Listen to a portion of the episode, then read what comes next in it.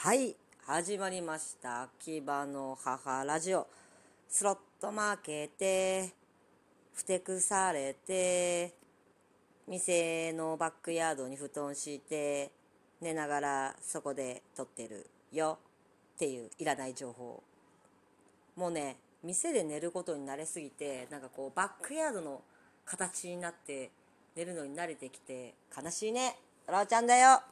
でね、お題ガチャをねゴロゴロゴロっと答えていくのを何回かやってみようってことでね、早速いってみます。ババン。忘れられない印象的な同級生同僚っている？すんげえいっぱいいる。特に同僚、まあね、飲み屋が長かったんでね、あと秋葉原のコンセプト系の店が長かったんで、まあ良くも悪くも個性的なやついっぱいいましたね。じゃあ同僚の話を一つしようかな。私がすごい好きな話、劇団員をやっているすんげえ貧乏な女の子のスタッフがいて、でその子がもう金がないっつって、金がなさすぎて心がすさみすぎるってなって、である時ひらめいて1万円札を額縁に入れて部屋に飾ったらしいんですよ。でその部屋に額縁に飾ってある1万円がこう飾ってある、額縁で飾ってあるんですけど、もう金ねえなって思ったらふっとその額縁を見て、あ1万円あるじゃん、お金あるじゃんって思って過ごしてますって言ってて、もうそれがなんかすごい、なんだろう、自ら編み出したいわゆるライフハック的なのであると、ものすごいバカでいいなって思いました。好き、そういうの。はい、次。これやったな。あなたのインターネット黒歴史を教えて。ありすぎて言いたくない。若い頃短い小説とか三文詩みたいなのをもう死ぬほど書いてネットに上げてて、もう今読むと赤面しますね。まず一人称があたしなんですよ。あたし、私じゃなくてね、あたしなんですよ。死にたいね、その時点で。辛い、もう見たくないです。はい、次。見た後に衝撃を受けた映画は。まあ難しいですね。映画を語るときに単純にエンターテインメントとして面白かったとか、心に残った、好きってなんか全部別なんですよ、私的には。で、衝撃を受けたというか心にズーンってきたやつは巡り合う時間たちっていう映画ですね。多分10年以上前なのかな。バージニア・ウルフという作家のお話です。めちゃくちゃ暗いの。めちゃくちゃ暗い。私好きなっていうか印象に残ったというか、まあ、映画の総合ランキング1位があんま言いたくないけど「風と共に去りぬ」なんですよ。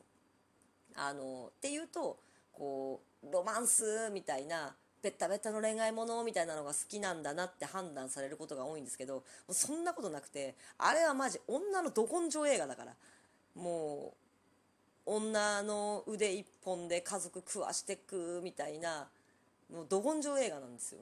だから心が弱った時に見て、頑張ろうって。だってすごいですよ、主人公。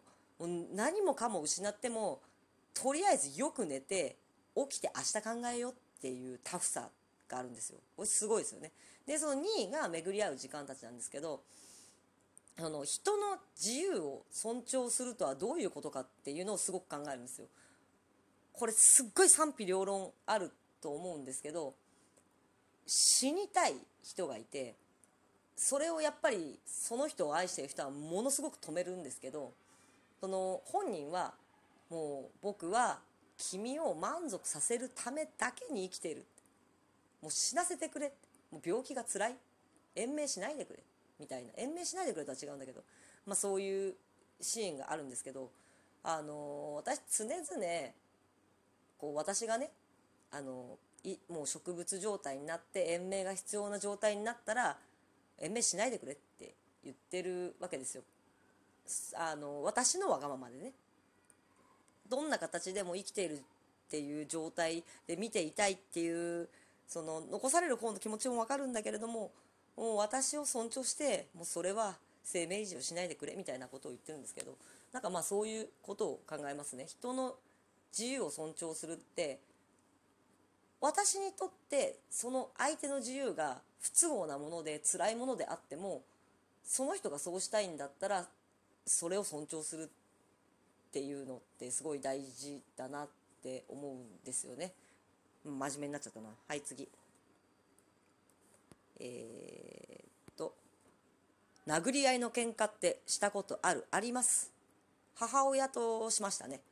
私進路の件ですごい親と喧嘩したことがあって、高校生の時に私は大学のエスカレーターの高校に行ってたんですが、中学校2年生ぐらいからバンドを始めて、音楽の専門学校に行きたいって言い張ってて、親は進学しろって言って譲らなくてみたいな感じで、一回その高校3年生の夏休みに思い切って家出をしたんですよ。もう話聞いてくれるまで帰りませんみたいな、全然主張が通らないと思ったんで帰りませんって言って家出して、結局受験して進学して、つまんなかったら半年で辞めていいみたいな条件だったんですよね。専門学校行ってから大学行き直すの大変だけど、大学行ってから専門学校行くの簡単だから、どっちもやってみたらいいじゃないみたいな定義でねやったんですけど、その受験の前日にライブを入れてしまってですね、そうですね、ライブをやりに行く時にもう受験の前日なのに何考えてんのみたいなので取っ組み合いの喧嘩してライブに出に行きましたね。はい、もう引っかき傷作って歌って打ち上げ行って、なんか一夜漬けしたらなんとかなるかなと思って一夜漬けで勉強した覚えがあります。その結果どうなったかとかね、その時の受験の話とかもちょっと面白いんで、そのうち話したいと思います。次。人には秘密にしている弱点ってある？いや、あるとしたらここで言わないだろ。言ったら秘密にしてないだろ。あります。いろいろあります、弱点は。意外とこういうふうに言われると弱いとか、脇腹弱いとか、別に秘密でも何でもねえな、意外とありますよ。鉄の女みたいなイメージあるんですけど、家族ものとかの映画とか漫画とかに異常に弱くて、もう頑張れ元気とか読むと泣いちゃうんですよね。わかります？頑張れ元気、だいぶ古いけれども。あと心が弱っている時とか、明治生命とかのなんか90秒 CM みたいなのやつとか、もうラーラーラーラーラーラーぐらいで泣いてますね、もうね。涙もろいです、意外と。はい、次。生まれ変わるなら何になりたい？はあ、人間でいいんですかね、これ。難しいっすね。なんか飼い猫になりたいとかね、ありますよ、一応。ただやっぱり人間がいいですね。人間の女がいいです。だから私、今の自分の人生に満足してんでしょうね。これなんか別バージョンでもう一回やりたいなみたいな。自分と同じ人生をもう一回やりたいかって言われると、そうね、今の記憶を持ってやり直せるものならばみたいなところはありますけれども、そんなことはかなわないんでね。し、今の人生にも納得してるしね、いいんですけど。でも難しいですよね。生まれる時代も選べないとかになってくると、命の危険があんまりない時代と場所の女に生まれて、もう一回人生やってみたいと思わなくもない。大変だけどね。はい、次。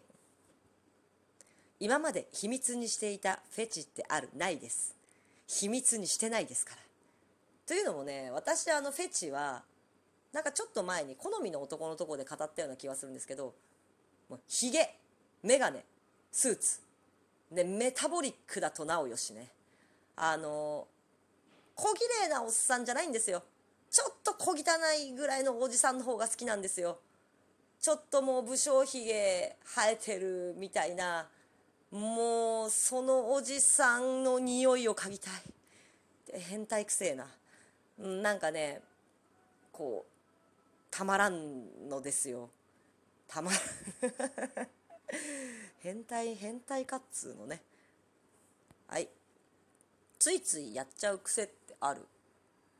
あるけど、多分ね、癖って多分そんなに認識できてないっていうか、喋ってる人の口癖を真似する癖はありますよね。すぐ相手の言葉が映っちゃうみたいなね。次、ブリーフってなんであんなに人気ないの？ブリーフって人気ないんだ。知らんけど。何が人気あんの？ボクサーパンツ？ブメランパンツ？ブリーフってなんであんなに人気ないの？知らねえよ。男じゃねえんだから。はい、次。今までつけられた変なあだ名ってある。いっぱいある。小学校の頃ね、今の私から想像もできないいじめられっ子でね、なんだろう、俺の机に手が触れたとかいう理由で背中刺されて職員会議になって、いじめっ子が菓子折り持って親と謝りに来るみたいな事件になったぐらいのいじめられっ子だったんで、もうちょっと口に出したら泣いちゃうようなあだ名をつけられたりもしつつ、大人になってから彼氏につけられたあだ名で、私本名アンナっていうんですけど、なんかアンニンって呼ばれてるのがすごい良かったですね。アンニンって、杏仁豆腐の杏仁、ラブでしょ。